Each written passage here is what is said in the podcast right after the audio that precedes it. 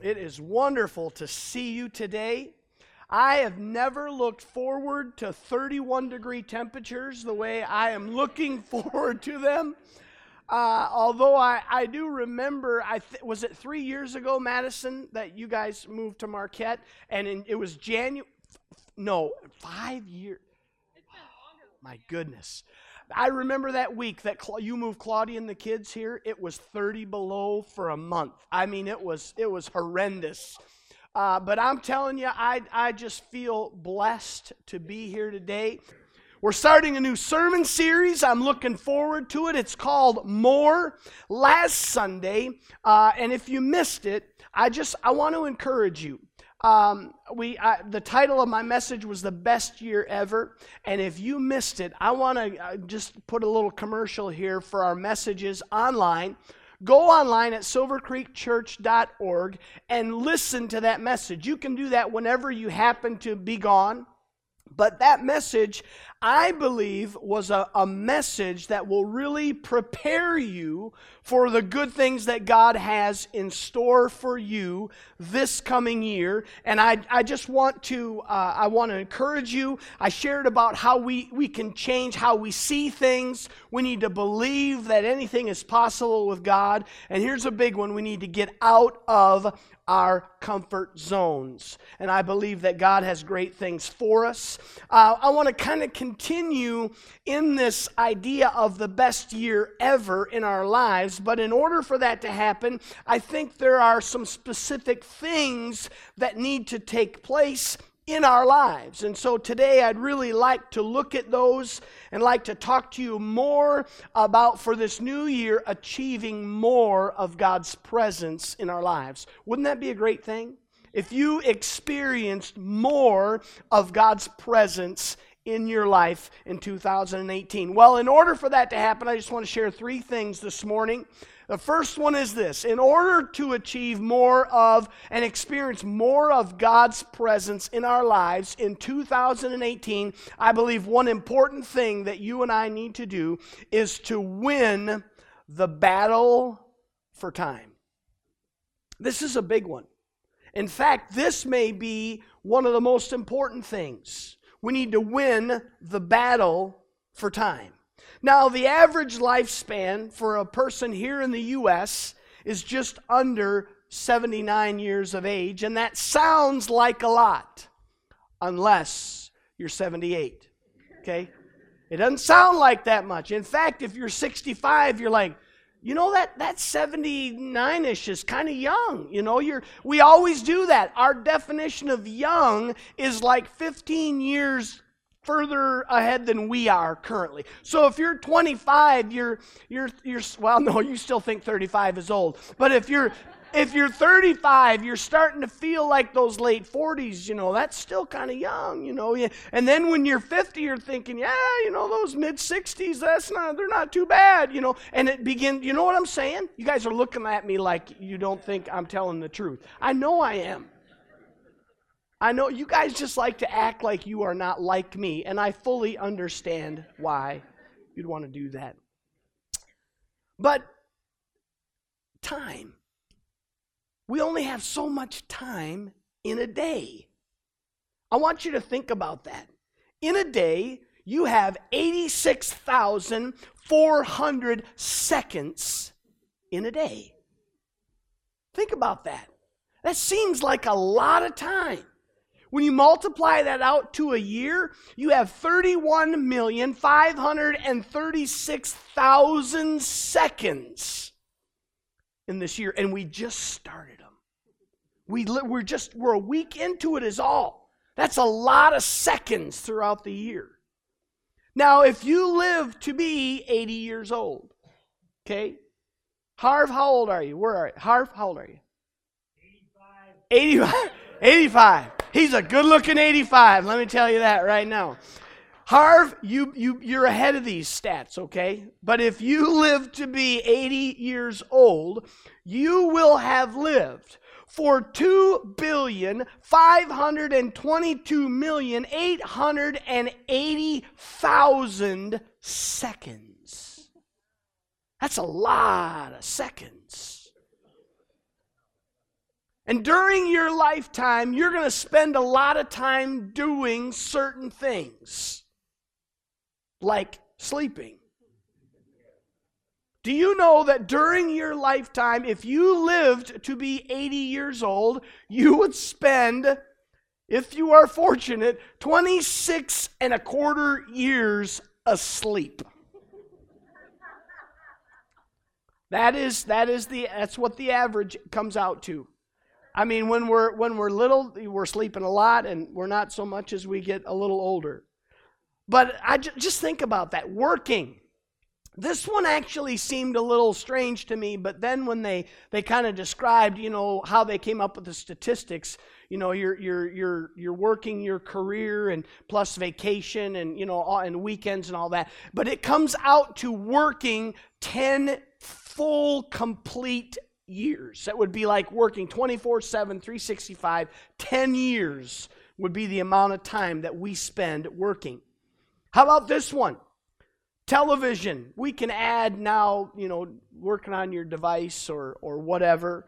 Uh, not over nine years of your life spent watching television. I like this one eating. Yeah. Eating. 3.66 years of your life spent at the trough. Okay? I love shoveling it in. I'm not kidding you. I love it. Surfing the web. This is a new one, and this is if you grow to be 80, but but you start you start you know using stuff at, at a young age. Okay, they've now we have kids that that's how they're growing up, but they will spend three and a quarter years just surfing the web looking for stuff. Okay, that's a lot of time.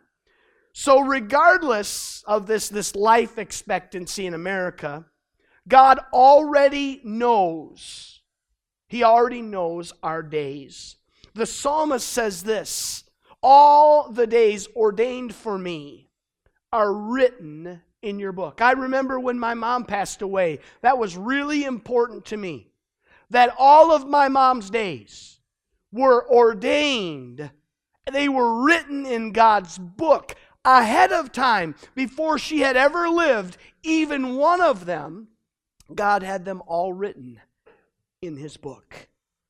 There's no guarantee for us as to the length of our lives. We don't know what's going to happen. James says this in chapter 4, verse 14. Why do you uh, not, uh, why you don't even know what will happen tomorrow? What is your life? You are a mist that appears for a little while and then vanishes. So if we're going to try to win this this battle with time, we need to realize that we don't even know how much time ultimately we will be given on this earth, and therefore we must begin to use our time wisely. Ephesians chapter 5, verses 15 and 16, the Apostle Paul says this Be careful then how you live, not as unwise, but as wise making the most of every opportunity because the days are evil. If you grew up reading the King James, you'll remember the phrase that was used there. He says, redeeming the time, making the most of every opportunity. It's referring literally to a merchant who recognizes the value of something and how much use he can get out of it, and then making that purchase. That's what the Apostle Paul is talking about. In Barnes' commentary, he says this to rescue or recover our time from waste. Now, I know none of you waste time. Okay? I know that that can't be the case. Only I waste time to improve it for great and important purpose. Ellicott says this making a sacrifice for it. I love that. To redeem the time, to make the most of every opportunity, we have to make a sacrifice for it, then quickness in seizing that time, and then the wisdom using it to the utmost. That's what he means by making the most of every opportunity. You see, we've become so busy and our time so limited that in order to experience more of God's presence, we need to buy back those opportunities from the time in our lives. But the truth is, something is going to have to be sacrificed. We need to act quickly the very moment when we're inspired because the moment quickly passes and we need wisdom in order to know how to use it. It's like that unexpected snow day. You know, now that they have these snow calculators, you know, that you get this app on your phone and it tells you the percentage of chance that there's a snow day tomorrow. And here in the UP, every day starts with 65%. Okay? It just does, you know. 25 below zero, snow day. You know, uh, uh, too much wind, snow day. You know, four inches of snow, snow day. You know, it's just automatically starts at 65%. And that you have that day and you, you get that call in the morning. And, and I'm not talking about anyone in my family as I give you this illustration. You get that call at five in the morning and that text that says, hey, there's a snow day. And the thought running through your mind is, oh, I'm going to get so much done today right? It's a freebie. This is a totally free day. I'm going to get so much done. I'm going to get up at like 8:30. I'm going to put on a pot of coffee and I'm going to enjoy that coffee for the first 15 minutes. And then I'm going to go through that thing that I was thinking of going through and, and getting done and getting ready and getting organized. And I'm going to get so much done. And then I'm going to have a great dinner tonight for the family. And we're going to do this and do that. And at 9.30, you are rushing okay 9:30 at night you're rushing just to be able to get in bed for the next day you're thinking i'm exhausted i got nothing done is that real life that is real. Why? because that's how we generally tend to live our lives. It's so filled with the busyness of family and responsibility that we have a difficult time making time to be in our Bibles, making time to spend time in prayer, or even to be in the house of God regularly. Martin Luther said this in the 16th century. He said, If I fail to spend two hours in prayer each morning, the devil gets the victory through the day. And then he goes on and he says this, and this is what really I think applies to you and I. He said, I have so much business, I cannot get on without spending three hours daily in prayer. We'd say, are you kidding me? There is no way possible. Well, I want you to think about it for a moment, and, and I'm not suggesting that you spend three hours a day in prayer unless God calls you and then be obedient. But I want you to think about this. Who was Martin Luther? He only changed the face of Christianity in the 16th century. Okay? It's that little thing called the Reformation, where everybody that was in the church was Catholic, and then all of a sudden there was this, this Protestant movement, which all of you here are basically, by being here, you're saying you're really a part of it. Okay? He had a little bit of an impact he was ultimately responsible for the Bible being translated out of Latin so that Bible that you have, that you read, you can read it because of someone like Martin Luther. He had an incredible impact. But our thought process on our time is exactly 180 degrees different than Martin Luther's. We say, I am so busy, I have so much to do today that I can't.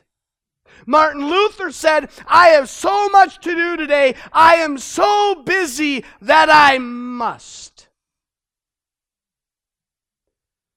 It's quiet here. I'm. you, you get what I'm saying, though? That's, that's where we are in our culture, in our society today. I remember a, just a, a, wonderful leader in youth ministry uh, that I, I, followed a lot um, when I was in youth ministry. Her name's Jeannie Mayo. She said this discipleship is the fight for time in a person's life. That's powerful. Most of us would argue that we just don't have time. But if we're going to have more of God's presence in our lives, 2018, we've got to win the battle for time. Number two, we've got to get rid of the stuff that slows us down. Now, I've got I've got some things, got some props. Uh, when I announced to the worship team that I had props, Nikki was very excited. Um, and and so I've, I've got some props here and there's there's a couple of different things. I i, I wanted to, to show you some of it. Some of you, you you got your own okay? You got your own stuff okay? Like this. And you've used some of you've used it a lot lately okay? Um, this is and I, I wonder if i can get this on with my shoe on because i really don't want to take my shoes off. Um, but there we go. I didn't try this before service. Maybe i should should have really done that. But this is these are my coveralls, okay? And um, uh, I've told you guys recently that um, I have really um, I found a new hobby in my life. Um, I, I love running, and I'm I'm starting to really enjoy doing obstacle course races. Okay, it's a lot of fun. You guys are looking at me weird. Okay hey, hey, yeah, I gotta. I thought about that beforehand, but I thought I could get it on. Okay, just so you know, I got this these coveralls in the tenth grade. Go ahead and laugh. I got them in the tenth grade. This is my deer hunting coveralls. I put an orange sweatshirt over it. That was my. That was it. Okay. All right. Tenth grade. It's warm in here. See, okay. So now I got to put my my jacket over the top of that. Okay. All right. Anybody know what I'm ready to do? okay. These are my boots. I got these from Isaac.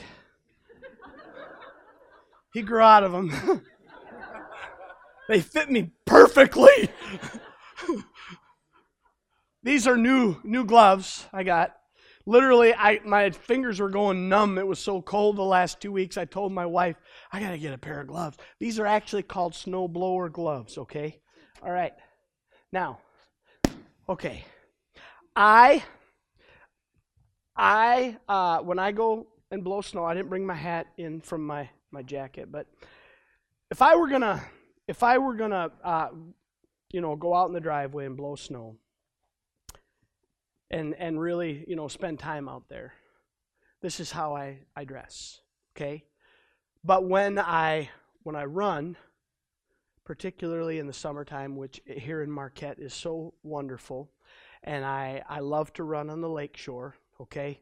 Um, i wear these are the shoes that i wear and i wear a pair of shorts and i wear a t-shirt and um, you know i i have earbuds in and and i run if I wore that in my driveway, okay, and tried to snowblow my driveway, I would be dead. Okay, I'm just being honest. Okay? Let, let me ask you. Oh, I am. That's how short my legs are. I'm running behind the snowblower.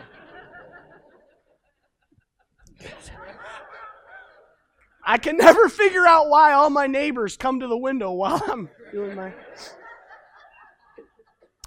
So let me ask you this. you're really glad you're sitting in the front row, aren't you? What if I wore this on a run? I'd be dead also. That is correct. But not not just on a run, okay? Uh, Justina, you and I, we uh, we did the the 10k together, um, and and um, that's a, that's a lot of fun, right? What do you think? No? You, you couldn't do that? No. Jason, we did the Tough Mudder together. What do you think, buddy? How would this work? That first big mud puddle that you get in, right? Totally soaked? What do you think? I'm telling you. It you can't it, it, you can't even make a joke and say, "Oh yeah, I'd wear that and run." Go go ahead and say it, but I know that you don't have the moxie to back it up. Okay? Because you you you'd have to be a world-class athlete. Travis, should we should we try the Marquette half like this? No. We shouldn't do it. Why shouldn't eh, would that be would that be unwise? Okay? I want I want to direct your attention to Hebrews now. Work with me, okay? Chapter 12. I know what you're thinking. He's never going to be able to bring this back around. This is so good, you're going to love it. Therefore, since we are surrounded by such a great cloud of witnesses, it literally means martyrs, okay? There are those who have been martyred for the faith that look on, okay? Are you with me? Let us throw off everything that hinders and the sin that so easily entangles, and let us run with perseverance the race marked out for us, fixing our eyes on Jesus, the pioneer and perfecter of our faith. The whole picture of these verses, it's not the finish line, it's the start line. Okay? It's the start line where everybody's excited and everybody's getting ready and what is everybody doing? They're getting warmed up. And after they're warmed up, as you start to see that the countdown is getting close, they start taking off their, their warm up stuff, okay? It might be chilly that morning, and they get set and they get ready. When it says there that everything that hinders, what it literally means is wait. Okay? Wait. When you get ready to do a run. If you're gonna if you're gonna do a run and you want to do some what do you start doing the month ahead of time? You start checking the scale at home because you want to lose a few pounds beforehand. Why? Because that extra weight if you can run without it it's a lot easier it's a great, it's a great excuse to start doing that. He said, literally, you, you, you, if you're going to run the race, you're going to start dropping weight. And, and then he talks about the sin that entangles. It's literally things that are so cumbersome that you would trip or that they would inhibit you from running the race. So he says, get rid of those things. Why? Because otherwise, when you're preaching, you'll sweat to death. Get rid of those things. You, you think I'm, I'm joking. Do you know that runners weigh their shoes when they get to a certain level? And they won't buy them if they're, if they're too heavy. Why? Because they, they want as little weighing them down as possible. And so, if we're going to experience more of God's presence this year, We've got to begin to get rid of the things that are weighing us down. We've got to, to decide that we're going to make a sacrifice, that we're going to look at those things and we're going to say, you know what? Is this something that I really need in my life? And the picture of the word sin that he, when he uses the word sin, it's not the big obvious stuff. Okay? That's not what he's talking about. He's talking about the little things, the little priorities, the little character issues in our life. That when we begin to look at those things, that ultimately, if we're going to be effective at running the race, if we're going to be effective at having more of God's presence in our lives, we want to look at those things and we want to say, I'm going to make a sacrifice and get rid of those things. Number three, turn to the Lord. Now, this one might surprise you a little bit. You say, Well, Pastor, I'm, I'm a Christian, I follow the Lord. But if we're going to we're going to have more of his presence. We need to win the battle for time. We need to get rid of the stuff that slows us down. And now I would say, congratulations, but you've officially begun to make room in your life. And thirdly, we need to turn to the Lord. Daniel chapter 9 and verse 3. Daniel was an incredible prophet. He was the one in the lion's den. You remember Daniel? And Daniel was, this was after that time in his, his life. And uh, and we're going to read Daniel 9:13. It says, "Just as it was written in the law of Moses, all this disaster has come on us, yet we have not sought." Oh, excuse me, I want to back up to 3, not 13. So I turned to the Lord God and pleaded with him in prayer and petition and fasting and sackcloth and ashes. Daniel was reading in the prophet Jeremiah, and he realized that what his people were facing, the judgment and wrath of God, was going to last 70 years. And he wanted to intercede for his people.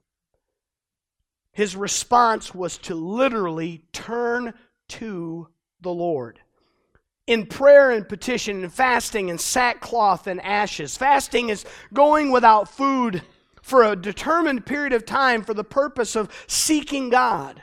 Sackcloth was a, a black cloth made from goat's hair that was worn um, as a symbol of, of, of, of great sorrow and, and um, repentance. And they would literally take ash from the fireplace and they would sprinkle it on top of their heads. And those that would see them were know, would know that they were in a time of, of mourning and repentance and seeking God.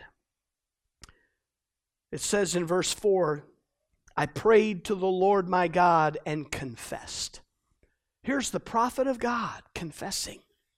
He's confessing his sin, he's confessing the sin of his people as well. He's turning to the Lord. And then finally, he seeks God's favor. In verse 13, he says, Just as it was written in the law of Moses, all this disaster has come on us, yet we have not sought the favor of the Lord our God by turning from our sin and giving attention to your truth. Daniel realized that no one was seeking God's favor for the country.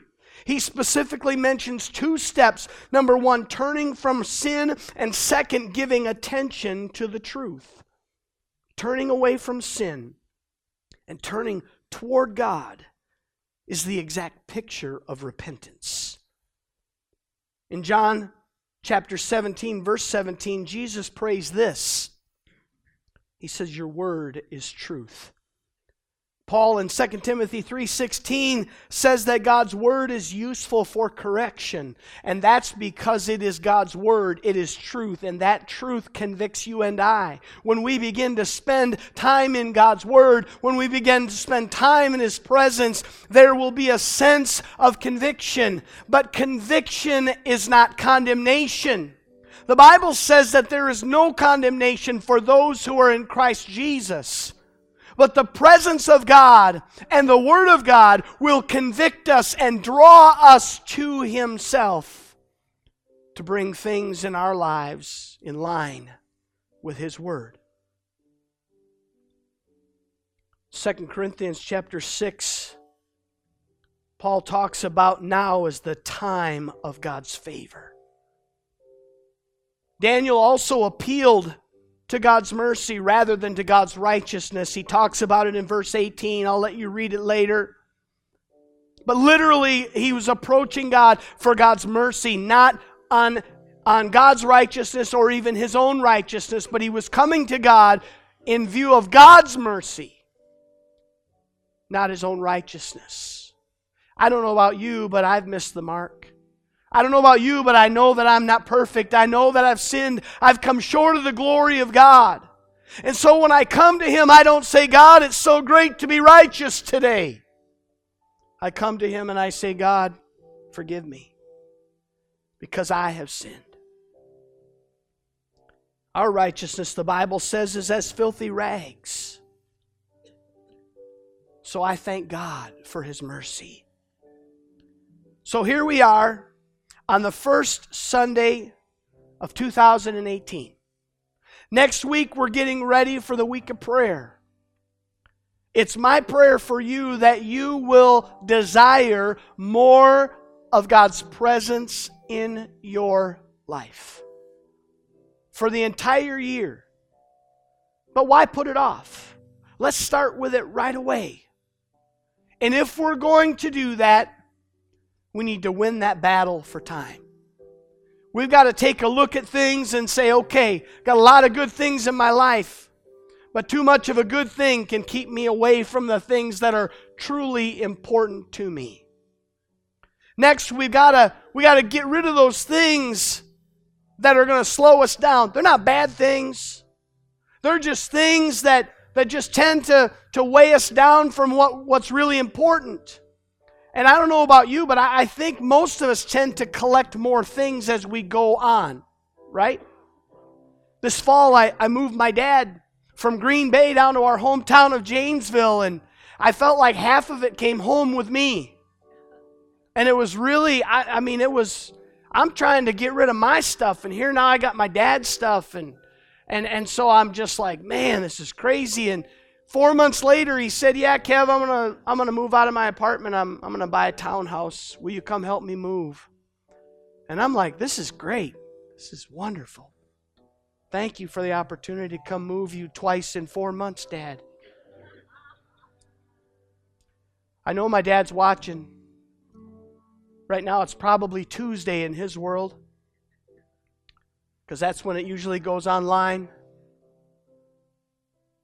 I went down there that second time. This I wasn't as excited as the first time because I'd already done it once and I knew how much stuff there was and I was just I was I wasn't really excited and, and we, we got it all, you know, we're we're moving it and we had about half the people. You know, it was my brother and I and his son Caleb, who's 17, and then his son Gabriel, who I think is 11, and I thought, man, how's this going to go? Maybe, maybe Gabriel's 12. How's this going to go? We were done in no time. Because he'd already gotten rid of all that other stuff. Is at my house, I know.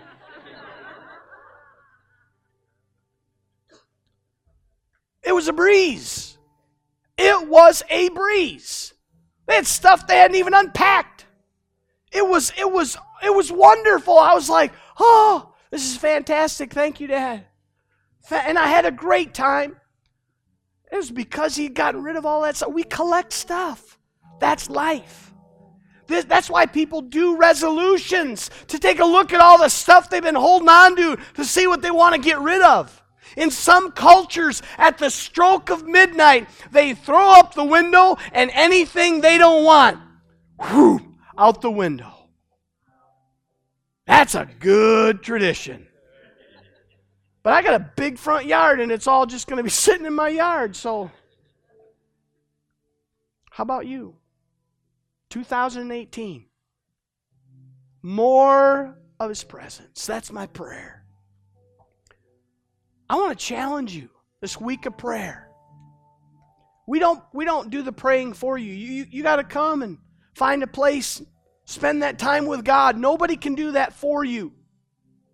But I want to invite you to be a part of that.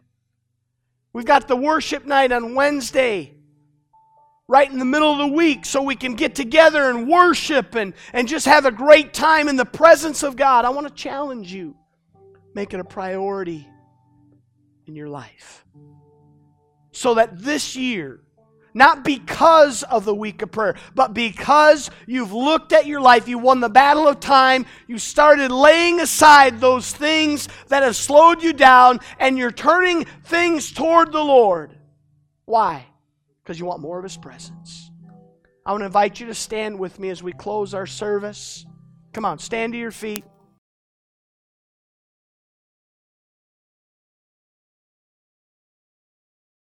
Father, I I pray this morning that there'll be a sense in our hearts of that desire, a desire for more of your presence. Lord, I've, I've done some silly things this morning to simply try to bring that point home of some of the things that we need to do. So, Father, I pray that that our hearts would be challenged, that we would have a desire for more of your presence in this new year. And I believe, God, it's going to be a great year. Thank you for watching the message today.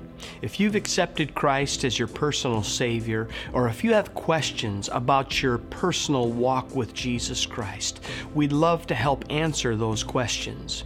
We've prepared something specifically for you. It's a five day devotional called Walk by Faith. We'd love to give you this as our gift to you today. Please contact us using the information provided for you on the screen. May God bless you.